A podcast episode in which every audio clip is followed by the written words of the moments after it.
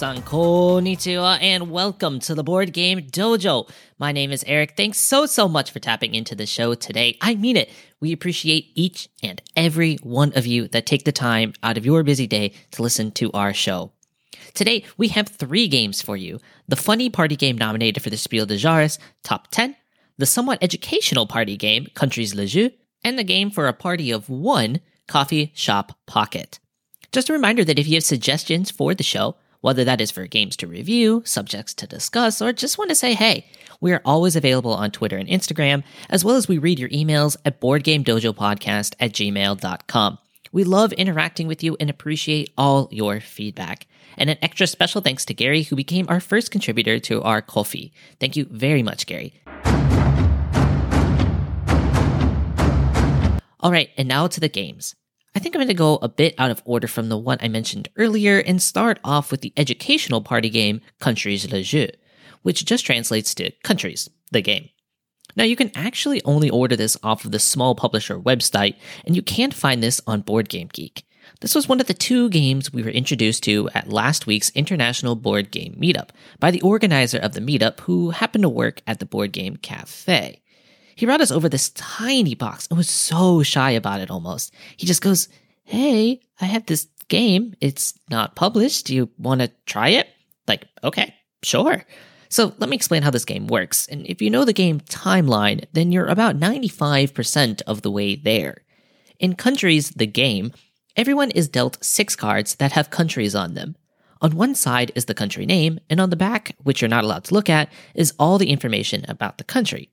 After everyone has their countries, one category will be flipped from the pile, and this will be something like size or latitude. And one seed country will be put in the middle of the table. Then, one by one, everyone will have two choices on their turn. Either A, they can put one of their six cards in the middle on either side of the cards in the middle. So, for example, if the category is size and the seed country is New Zealand, and you have the Canada card, you might play that to the left of New Zealand to say Canada is bigger than New Zealand. That's choice A. Choice B is to say, hey, I think there is a mistake here somewhere. You don't have to say where, just that there is a mistake you think. If someone says there is a mistake, you then flip all the cards in the middle over to the information side and see if they line up properly. If there is a mistake, the player before the person who said there was a mistake draws two cards. It doesn't matter if it was their mistake or not. If there is no mistake, then the person who said there was a mistake draws two cards. This keeps going until someone runs out of cards and that person wins. So, right away, in theory and a bit in practice, there is more of a bluffing aspect to this than timeline. If you can just convince the person after you that you knew what you were talking about, then you're safe. And a lot of the countries in the game are ones you probably don't know much about, so there can be a little bit of doubt. A little bit of, I have no idea if Libya has a taller highest point than Somalia. And there was a little bit of that, but I think it was overshadowed by how static it felt. Now let's just set the scene a bit. We had seven people at this table from six different countries. The amount of geography based on these education systems were quite different. I know for me, being an American, I didn't really learn that much about other countries that weren't named Canada, Mexico, England, or of course the US. On top of that, everyone was meeting each other for the first time. So you had that. You also had a super spike next to me. We talked about spike personalities in our personality episode, which is all the way back at episode 6. Spikes are people who play games to win. They derive their pleasure from the win itself and not the game. Their fun is in the win column, not in the camaraderie, generally speaking, around the table. So, what ended up happening a lot of the time was this static thing where four or five people would play their cards. Then someone would call it out because, well, the odds that those four or five cards were exactly right was small. You took a bet, really, between two bad options. Do you attempt to play a card you're not sure of and hope the next person doesn't call you out? Or do you call it out yourself? And because it was quickly shown that calling out was always a good option, that was the option people took. So without fail, you'd get to four, five cards and then call it out. Then there would be a mistake. Okay, draw two cards, start over. Play four or five cards, call it out. There's a mistake, draw two cards, rinse and repeat. It was especially prominent towards the end of the game that took way too long to get to, in my opinion. But I might be jaded. Let me back up. Yes, Suma-chan won this game. I'm not salty, I promise. Okay, well, hmm, okay, maybe a little bit. But I think it illustrates an interesting dynamic at the table. I got dealt a very good hand of cards. Trust me, I was not winning based on skill. As I said before, American education system and all. And hold on, shout out to all my fellow teachers out there. I know it isn't you. I just got dealt great cards for the categories. For the population category, I had India. For the size category, I had Canada. It just worked out. Well, because people can see how many cards you have, the spike next to me made it his goal to make sure I wasn't going to win.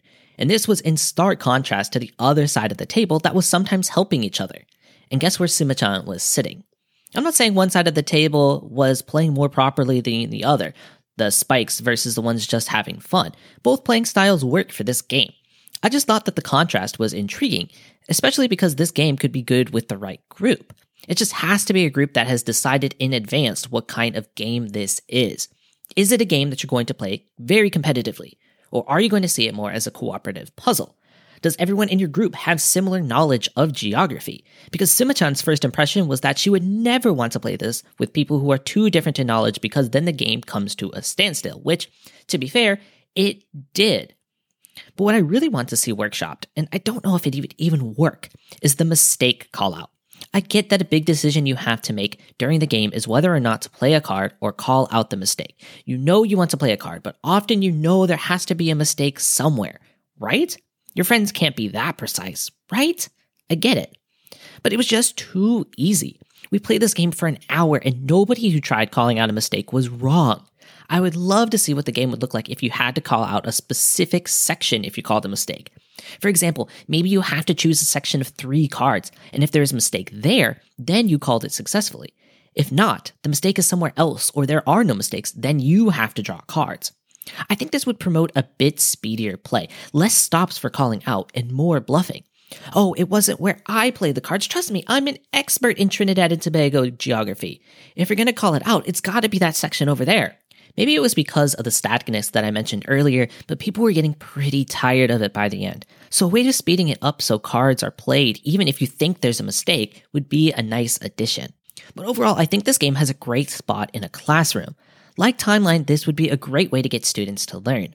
It doesn't have cultural facts or anything, but it would be a great little trivia game to break into small groups and play. As a game for hobbyists, I think it falls in the same plane as Timeline. If you like Timeline, you're going to like this one. Countries is a bit more party like because there can be bluffing, but ultimately it would come down to whether you prefer history or geography. But if you didn't like Timeline, I don't think this moves the needle enough for you to enjoy this one either. And that was Countries Le Jeu by Les Éditions de Genepi. The next game we played was a party game called Top 10. Try looking that one up on YouTube, Top 10 board game. Top 10 is a game that resides in the family of games with Wavelength and Board Game Dojo favorite, Ito, where you are given a place on a scale and you need to give clues to make other people figure out where on the scale you are. Let me explain Top 10 a bit and then come back and compare it to the other two. Top 10 is a game that you can absolutely play as a game or just for an activity. The game is played that you need to survive five rounds. You'll deal a card to everyone at the table, and these cards will say a number between 1 and 10. And it has a little meter looking thing on the bottom pointed towards the green side or the red side. The numbers in the meter mean the same thing, but I just think it's two ways to help people visualize where they are on that scale. The chief of the round will read off a prompt, and these prompts widely vary. We had the normal, what would you take with you to the desert? But we also had, if you were God and you had one day on Earth, what would be the most effective way to prove to humans you exist? The 10 is the most useful or most effective, whereas the 1 is the least. Everyone will say an answer that is supposed to clue the chief into where they are on that scale. Then the chief will choose the order, and hopefully you go from the smallest to the biggest, although the other way is fine too. For each incorrect answer, you lose one health which in this case is unicorns. If you survive five rounds of this with any unicorns, you win. If all the unicorns are gone, you lose. The more unicorns you have left, the better your win. So, playing this game after playing Wavelength and Ito was really quite an easy learn, and I think it was for everyone at the table who hadn't played those as well. The hardest part was honestly in the naming versus card difference. Why is a game called Top 10, but the number 1 is the worst? That honestly tripped a few of us up on multiple occasions. It didn't help that the one was also green, whereas the 10 is red. Again, it might be cultural, but for me, green always means go. So green is usually good and red is usually stop or bad. If it just happened on the first hand, that'd be one thing, but we had multiple people mess it up throughout the game and it really caused confusion. It is also worth mentioning that the cards are going to be in a different language. As far as I know, there is no English version of this yet. But aside from that, let's talk about the gameplay, because the gameplay is the important part and the reason why I was nominated for the 2022 Spiel des Jahres. Like I said, it's very easy to pick up, and I really like the variety in this game. The amount of prompts is astounding, especially when you consider the plethora of ways in which you had to convey your clue. It isn't just saying a clue, it might be miming, it might be acting, it might be making sounds. For example, one was how well a fondue party was going, and the one was a lady who brilliantly acted out and had her glasses fall into the box like it was falling into the fondue bowl. I portrayed my three by just drinking the fondue bowl. Or we had to act out a response to a hornet from totally not caring to absolute panic, which was great in a crowded board game cafe. It gives the opportunity for people to get creative in different ways. And because everyone has to give a clue, it gives everyone an equal chance to think of something really good and shine. We ended up playing this allowing everyone to be the chief once, meaning we played seven rounds of this instead of just five. And we actually didn't even play with the score at all. We just played for a good time. Now, we cannot keep going and not compare this to the two games in which it will absolutely start ringing some bells for people who have listened to the podcast or watched our YouTube review on Ito, which we called the best party game in years. I'll leave a link in the show description if you want to check that out. Where does top 10 sit in comparison to those? Taking a top down view of it, let's answer some questions that should at least make the decision easy for some. First off, are you looking for a competitive game? Because then Wavelength is your answer. Ito plays competitively, but you need 8 people. Top 10 is cooperative, and most of the time Ito is too. So Wavelength is it. How about player count? Because if you have less than 6, Ito is the answer. Top 10 and Wavelength really do need more people. That 6 to 8 range is the sweet spot. Ito is good at 4 or 5. Those are the two easy ones, so let's delve in a bit more. When Wavelength came out, I was enamored by it. Many people were. It was such a cool concept, trying to figure out where on the sliding scale a clue would be. Trying to think of a clue was fun. Trying to figure out the clue was fun. Moving the wheel was fun. But there was that one glaring problem the downtime. Sure, you could try to goad the other team or distract them, but mostly when it is the other team's turn, you're not playing the game. You just watch and maybe laugh. When it's your team's turn, oh, it's so fun but that's only half the time. Still a fun game, but that's a problem for a lot of people. That's where I think Ito and Top 10 got it right. They killed the downtime by going, okay, let's all play together then. And they went about it in different ways. Top 10 has one person in charge of putting them in order. You're hoping that the person understood what you were talking about. There's tension there as you listen to other people's clues. Not only because you're hoping the others give clues that make it easy for the chief, but maybe because you have to adjust your clue. Maybe someone says that a good thing to bring to the desert is water, so you say you need even more water. Ito does a similar thing, but you are all in charge of deciding where these cards go after everyone is done. It's a different style of game. Ito is much more communicative, with more discussion, whereas Top 10 is much more straightforward. Which one is more your style is going to be up to your group. All three of these games are so group dependent that it isn't even funny. Wavelength and Top 10 are terrible for groups that have people that might have stage fright or a bit of anxiety with being in charge, because they can be blamed for getting it wrong. Ito was like that too, but it's a bit different. It's more bad clue based versus being in charge of something and ruining it. All three of these could fall flat for some, but I think Ito and Top 10 are probably the safest. For my money, Ito and Top 10 are the best too. I'm sorry, Wavelength, it turns out that these kinds of games are just more fun cooperatively. But the problem now is that neither of these games comes in English. I mean, Exploding Kittens is coming out with an English version of Top 10 in 2024, but they've said they are going to change some mechanics, so I don't know about that version. And there's two conflicting sides of me the logical side and the emotional side. The logical side tells me that I don't need both of these in my collection. They're mostly the same game, and I could maybe even make one of them the other by just playing by the other's rules. But the emotional side of me wants both. Says there's room in my collection for both. Ito is for 4 and 5 players, top 10 for 6 and 8. This game works so well with my groups. Why wouldn't I buy a game that I can play with more players? That gives me more opportunities to play. I don't know. I'm conflicted. But if you're listening to this on release day, I have a poll up on Twitter that you can vote on or anytime you're listening to this. Comment on that poll. Remember, it's at the BG Dojo. I don't know what I should do, but Top 10 is another good party game, maybe even great, to add to the collection. And that's Top 10, designed by Aurélien Picolet, with art by Laura Michaud, and published by Cocktail Games. Finally, we had the game for a party of one and sometimes two Coffee Shop Pocket.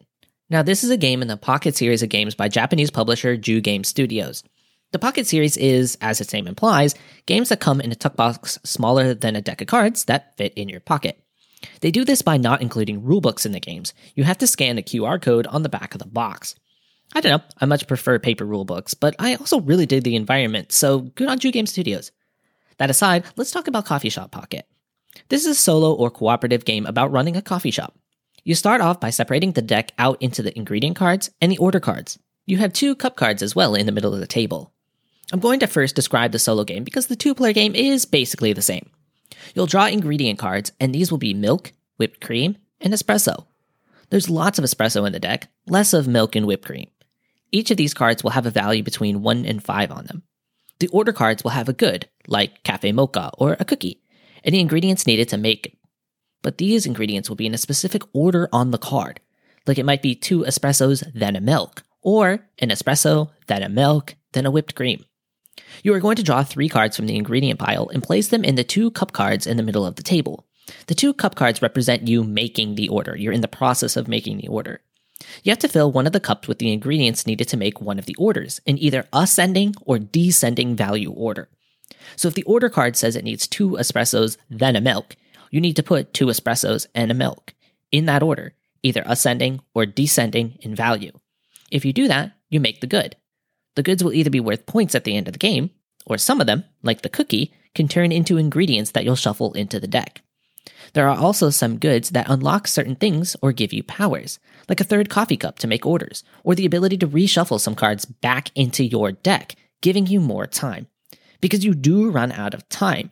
The ingredient deck is quite small, and if you go through that deck three times, the game is over. So it's a race. Can you finish all of the orders before you go through the deck three times? And that's pretty much the game.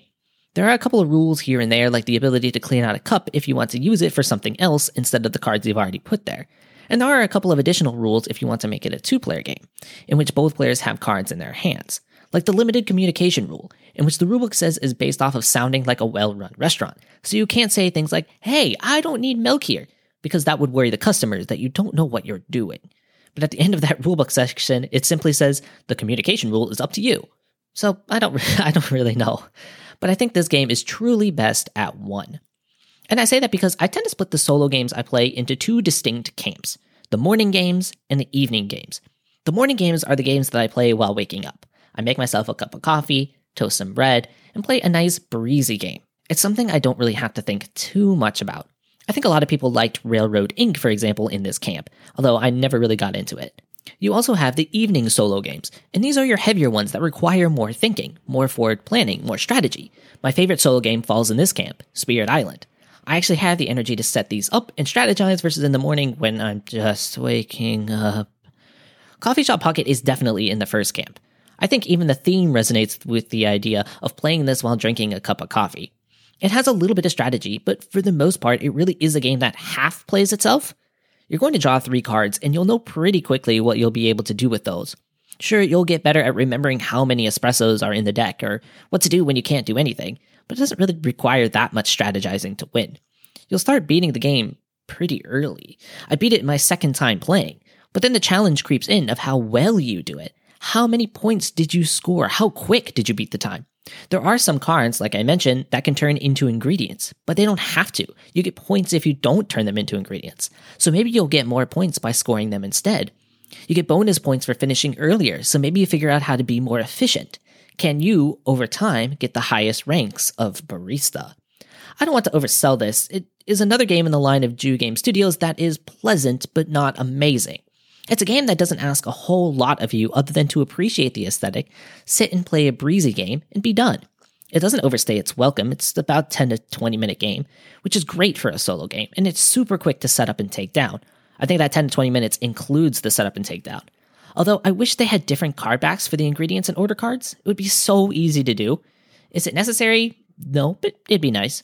But what I like about the series, other than the small form factor, is the small price as well.